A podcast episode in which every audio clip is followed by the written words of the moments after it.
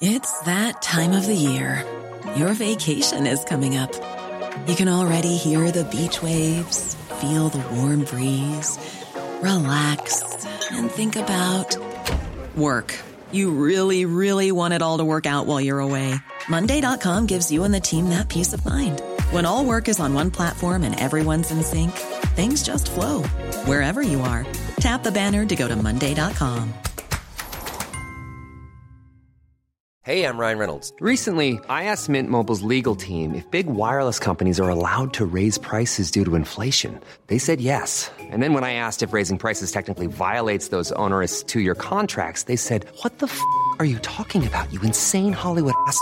So to recap, we're cutting the price of Mint Unlimited from $30 a month to just $15 a month. Give it a try at mintmobile.com slash switch. $45 up front for three months plus taxes and fees. Promoting for new customers for limited time. Unlimited more than 40 gigabytes per month. Slows. Full terms at mintmobile.com. Hey, good afternoon to you, Jane. Good afternoon, John Paul. How are you keeping? I'm good, thank you. And yourself? That is good. We're all fine here, and a lot of questions in though uh, this Thursday, Jane. So we'll get straight into them. And the first one, Jane, is from Deirdre, and Deirdre has a ten-month-old female golden retriever. Now she's had her first heat at six months of age. What is the best age to spay her? Because uh, her vet said no, uh, but Deirdre has concerns as she's not fully grown, and she has heard that they are more likely to get cruciate ligament injuries if they're spayed before 12 months old. So, can you offer some advice there to Deirdre? Yeah, absolutely. So, in the vast majority of patients, we'd normally recommend spaying at about six to eight months of age. However, in the larger or giant breed dogs, we would normally recommend a little bit later on. Um, I think our, our listener has been doing some good reading online. Um, so, there is a, a small body of evidence to show that kind of early in the large um, some mobility issues later on in life. However, what I would say is at the moment, the evidence is not absolutely outstanding. That said, it's a simple thing for us to do to delay it slightly in the in the large and giant breeds. We don't have the same body of data for let's say small to medium breed dogs. It's it's let's say six to eight months of age being the recommendation there, because obviously if we leave it rock on a little bit longer, they're likely to kind of go into heat and then are at risk of having having a teenage pregnancy, as it were, which is something we would all want to avoid. Um, I, I would say for most patients, it's it's really important to chat to your vet and discuss your own specific situation. Um, if you're in a situation where the pet has gone into heat before they were spayed, let's say, and I suppose they all mature at a different age. Smaller dogs tend to mature a little bit earlier than larger dogs, so they sometimes run the risk of going into heat sometime between kind of eight, nine, ten months of age, but sometimes can be a little bit earlier. In which case, it may be the case your vet might advise you wait for a few months. So, regardless of the age we spay a dog at, we always need to make sure that we're trying to catch them at the right point in their cycle. So every cycle that they have, every heat cycle is like a roller coaster of hormones. And that affects both their own hormones, but also the safety of the surgery. So we want to time the surgery for a time when everything is really, really nice and relaxed. The roller coaster is at a low point in the hormonal in the hormonal levels, and the uterus, the womb itself, is not very vascular as would happen around the time of heat. So normally that's about three months after they finish heat will be the sweet spot for timing timing spaying if they've already had a heat. But I think really it's it's good to put a lot of thought into this. Spaying is definitely the right choice. I, I, it has great benefits for them longer term. It reduces their risk of mammary ca- cancer, so breast cancer longer term, and it prevents serious infections of the womb called a pyometra, which can be life threatening. So, definitely a good thing to do. And have you heard of those cruciate uh, ligament injuries that the Deirdre speaks about there uh, for those yeah. pets? So they so you can have cruciate ligament injury. So it is it is essentially the mobility issue. So sometimes it can be uh, osteoarthritis. Sometimes it can be ligament changes or changes in the ligament elasticity, which is what's um, what's kind of proposed as the possible down downsides of spaying before they're kind of sexually mature in the larger and and extra large breeds. But as I say, it's kind of it doesn't seem to have the same body of data in smaller dogs. So it's a less of a concern, as it were. Okay, hopefully that helps you there, Deirdre, on email and on WhatsApp. A question for Jane here. This person says that their dog is coming to bed by night for the past two weeks. Now, she used to come up the odd time before, but not nightly.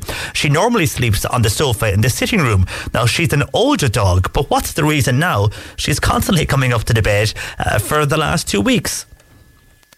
Okay, so a change in habit is always interesting. It could just be the time of the year. It might be a little bit colder in some parts of the house. I know we're all trying to spare the heating at the moment, um, but it, it can be sometimes a change in weather. Sometimes, if let's say the bedroom is, is usually the, the warmest place in the house at night, and obviously there's humans in there that are nice and warm to snuggle up to. So sometimes it could be heat seeking.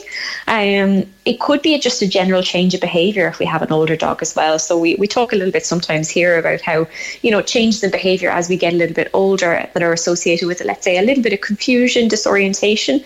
That can sometimes manifest as subtle things like that, changing sleeping position at night. It doesn't sound like it's a huge problem, but that's really a, a personal thing. Some people would really prefer if they weren't in the upstairs part of the house, and others are okay with it. So it really depends on your own personal situation. If you're happy with it, I don't see much problem. But what I'd say is that if, if it's something that you don't want them upstairs and you want to have your dog nice and settled, try and make it really, really cozy downstairs and just maybe be mindful of the temperature will be the first thing I'd maybe think of just in case it's a little bit chilly and that's what's bringing her upstairs. And Eileen is in Fermoy. Now, Eileen has a Yorkie, Jane. The Yorkie is 18 months old and he gets nuts in the morning and a bit of chicken or meat in the evening, but he always still seems to be hungry. Eileen wants to know is she feeding him enough? Mm, difficult to say. I think the best indicator of whether you're feeding him enough is your dog's body condition. So that's kind of his weight, but it's mainly really how much fat covering they have. So, you know, nuts and some chicken sound, sounds okay. I chicken is, a, is an optional one. I would normally suggest that the, the absolute main part of a dog's diet should be kind of a standard, well balanced, good quality dog food. Um, but the odd treat here and there is not the worst thing in the world as long as it's not impacting on their weight. The best thing I could say is have a little look at the back of the pack of your dog food and take your pet to the vet to get weighed so that you can tally up and see exactly how much it's recommended that you feed of that particular nut. And that varies from nut to nut. Very much like if, if you or I ate a cookie, it'd be much higher calorie than I suppose a, a, a anything, a slice of bread. So it varies widely depending on the calorie content of things. So have a little look at that, but also maybe pop to your vet for a weight check and they'll also assess their body condition score. So the easiest way to do that is to pop to your vet for them to do it professionally. We're well used to doing it, but if you want to do it at home, one simple thing to do is to try and feel your dog's ribs. So feel along the side of the chest. You should be able to easily feel his ribs, but not to see them the easiest way of thinking about that is if you hold out, let's say, your left hand and you stroke across your fingers with your right hand, it should feel like that. So it should feel like uh, just a soft little undulations under the skin, but not being able to see the ribs. Um, and that will be a good body condition. If it's difficult to feel your dog's ribs, they're probably a little bit portly. And if you can see your dog's rib, they're probably a little bit on the slim side. But as I say, professional help is always best. So if you have concerns, your local vet or vet nurse will be able to help you assess their diet and body body condition. Okay, and there's another Jane in Mallow, and this Jane has a very old cat. He gets a blood bubble though on his eyelid. Any idea what's causing it? Oh, okay. So that's a slightly unusual one. If it's very bloody, it could be injury associated, but it could could be a little cyst or a little mass. There's a few things that could be going on there. So it's quite common that sometimes you get little blockages of the hair follicles on the eyelids, so the little eyelashes. That can sometimes cause problems and cause little swellings that go up and down.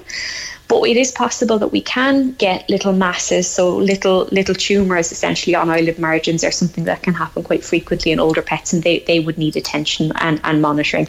I would say this warrants a trip to your vet for them to fully assess what it could be because it could be something really simple, harmless, or it could be something that might just need a little bit of taking care of. So I would say visit your vet, get them to look at it and make sure that the it's not causing any damage to the underlying eye or any discomfort in that way that needs to be dealt with. And Kayla is in Togher. Now, she has an elderly dog, 15 years old. Uh, it seems to be in good health and is happy, but over the last week or so, her dog is vomiting. Now, not every day, uh, but the odd time. She can't understand why this will be happening. She hasn't changed the diet and she's around the dog nearly all the time. Okay. Um, I would say this is a change for your pet. And what we always talk about is a change is always an indication to get something checked out. Although the vomiting is not, let's say, really explosive at all day, every day, and it's just a few times, it's still something that would be of a concern, particularly in an older pet. As you say, you haven't changed the diet, so it's unlikely to be a dietary upset unless they've been getting some sneaky treats or something different from what they'd normally eat. So I'd be a little bit concerned, particularly in an older patient, that there might just be something going on in the background and that the vomiting might just be a little bit of an early warning sign for us. So I would say I wouldn't hesitate with this one. I'd book in with your vet for a full full check over. It may be that they might suggest doing some background testing. Some bloods are a very common thing that we do in geriatric patients just to screen for background disease. Well done for noticing, and I'd visit your vet with this one. And Michael is in Bishopstown. Now, he is a Labrador, 11 years old. Uh, but within just the last month, he realising this, that when he's out walking uh, with his dog, uh, the dog just wants to sit down. So the Labrador is willing to go for a walk, but maybe about five minutes into the walk, he'll sit down. And no matter where we are, it could be in the middle of a crossing uh, or indeed of a laneway or of a road, he'll just take a seat. He'll be panting, but he seems happy. Everything else is fine. He looks healthy. He's eating food. Uh, but why does he seem to get tired only about five or ten minutes into a walk? Okay.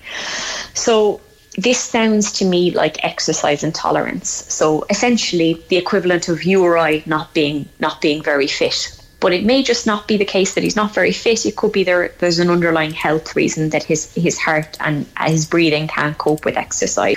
And it's really quite common in older pets. I would suggest additionally Another common thing in older pets is mobility issues, so discomfort in the joints. A little bit of osteoarthritis can sometimes make them reluctant to move on walks. But this pattern of just sitting down five minutes into a walk, refusing to move, even though they seem otherwise happy, I, I would say really indicates that you need to visit your vet I would be concerned that there might be an underlying reason, whether it be a heart problem or a breathing problem or a mobility issue, which is really restricting your pet's ability to exercise. And we want them to be happy and to have a good quality of life and to be able to exercise. But you know, in addition to that, I would take this as as as, as a sign that really needs investigating at this point before it shows up in in let's say less strenuous activity. So yes, I'd, I'd visit your vet with this one. I'd be a little bit concerned that there might be a, a background issue going on with the heart or the lungs or the mobility. And just following on from Michael's one, uh, something similar. This is from Dorothy in Carrigtwohill. Uh, her dog, he's panting and using his belly a lot to breathe, and this is when he's resting. Uh, she's just worried that he seems to be panting uh, extremely uh, after maybe a, a, tiny bit of exercise, but more or less using his belly. He's kind of rubbing his belly uh, along the ground. She can't figure out what is wrong with him. Okay, so if he's using his belly to breathe, so let's say with every breath, it should be nice and relaxed. Mm. Breathing is kind of a passive process. If we're having to actively use the belly to, to suck in the air and then to press the air out, that's what we call abdominal effort, and that's an indicator that a pet is struggling to breathe. I would definitely visit your vet without delay with this pet just to make sure that there's not some reason that they're struggling with their breathing. And the causes can be endless. It can be a problem with the inlet, so whether there's any problem problem with the nose or the mouth. It can be a problem with the lungs themselves. It can be fluid up in the lungs. Or, you know, I think once all of those things are ruled out, if it is that your pet is, let's say, rubbing his tummy on the floor, that could be normal for him. But it really does sound like he has abdominal effort with his breathing, and that means that they're struggling. So this definitely needs the attention of a vet without delay. Okay, Dorothy, uh, best of luck with that. And Jane, thank you uh, for joining us this Thursday. Back again next Thursday, Jane. Brilliant. Thank you very much. Take care. Jane Pickett there of the Islandwood Veterinary Hospital in Newmarket, part of the Mill Street Veterinary Group. Normally, being a little extra might be a bit much, but not when it comes to healthcare. That's why United Healthcare's Health Protector Guard fixed indemnity insurance plans, underwritten by Golden Rule Insurance Company, supplement your primary plan so you manage out of pocket costs. Learn more at uhone.com. Planning for your next trip? Elevate your travel style with Quince. Quince has all the jet setting essentials you'll want for your next getaway, like European linen, premium luggage options, buttery soft Italian leather bags, and so much more. And is all priced at 50 to 80% less than similar brands. Plus, Quince only works with factories that use safe and ethical manufacturing practices. Pack your bags with high-quality essentials you'll be wearing for vacations to come with Quince. Go to quince.com/pack for free shipping and 365-day returns.